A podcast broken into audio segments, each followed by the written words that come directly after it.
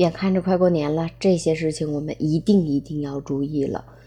你好，我是 T 糖，早晨七点在河北唐山向你问候早安。在最近的这两天时间里，发生了四次火灾。一月七号的时候，在广西三名儿童因为火灾离开了，其中最小的五岁，最大的才五年级。起火的原因是因为老人当时锅里边煮着东西，然后出门了。出门的时候，为了孩子的安全，还特意把房门反锁了一下。不知道老人当时回来的时候得什么样的心情。都说隔辈儿亲，隔辈儿亲，三个孩子就这么离开了。在一月七号的时候，黑龙江绥化祖孙三人也是因为火灾遇难了。据工作人员称，当他进入房子的时候，房子里边的燃气罐还在着着火，应该是家里边正在烧猪头，烧猪头应该是正在为过年做准备。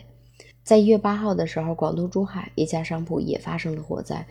同样，在一月八号的时候，山东济宁一小区里边也发生了火灾。虽然一月八号的两次火灾没有造成人员伤亡，但是两天我们看到了四起火灾，是不是应该引起我们的重视了？快过年了，大家都开始准备各种各样的年货，各种各样好吃的。每一道大菜都是用很长的时间烹煮出来的。最少的也要二十分钟左右，最长的甚至几个小时。我们在这段时间用火一定要注意安全。我看到很多网友在视频下方评论，我记得有一次我煮鸡蛋，当时想也就十分钟左右，没放那么多水，结果忘了。等我想起来的时候，一揭开锅盖，鸡蛋就炸开了，整个厨房里边全是黑烟，锅都烧糊了。还有的网友说，我妈妈做饭的时候就喜欢刷手机。有好几次了，锅都冒烟了。我告诉他，他也不听。当时真的特别害怕。还有的网友说：“哎，眼看着都过年了，你说这一家子这年怎么过呀？马上快过年了，我们真的应该对火灾引起重视了。比如平时吸烟的小伙伴，有的时候烟灰缸可能放到床上，放到床头柜上，或者放到沙发上，为了自己拿取方便。但是经常会出现烟当时没有掐灭的情况。”我们下次可以在烟灰缸里边放上点水，然后烟灰缸及时清理。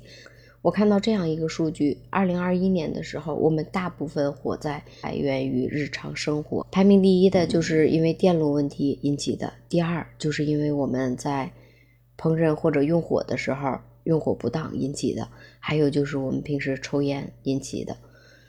我就遇到过一次，有一次我在家里边用最老式的那个大壶烧水。然后当时把壶放到燃气灶上了，我就去收拾屋了。幸亏那天我家厨房的窗户和厨房的门都是开着的。当我想起来的时候，走进厨房，真的当时属于颤颤兢兢的走进去的。我发现我家的壶已经烧干了，然后壶底儿都掉了。当时真的觉得特别的后怕。还有现在我们老旧小区里边，尤其是北方，冬天会腌酸菜，很多把酸菜大缸或者家里边闲置的物品都放到楼道里边。有的住电梯房的安全出口里边也都放上了各种杂物，电动车、自行车，包括家里边不用的东西，婴儿车什么的都放到了楼道里边。如果发生火灾的话，这些安全出口是要救命的。还有就是我们做饭的时候，突然来电话让我们下去取个东西，或者有一点什么事情，记得一定要把火关好，哪怕我们出门只有一分钟，也要把火关上。平时如果孩子自己在家里边的时候，尽可能的不要把房门反锁。不反锁，孩子还知道怎么打开门。但是当我们反锁之后，孩子可能因为慌乱就打不开门了。还有我们平时出门的话，把家里边的电源都要关掉。当我们用完燃气的时候，想着把燃气关好。马上快过年了，希望大家都快快乐乐的、平平安安、团团圆圆的过着大年。当炖煮时间长的话，记得上个闹钟或者买一个定时器。尽可能做到明火不离人。你还想到了有关哪些用火方面的问题？也可以评论区里边留言。好啦，我是 T 糖，明天早晨七点我们不见不散，拜拜。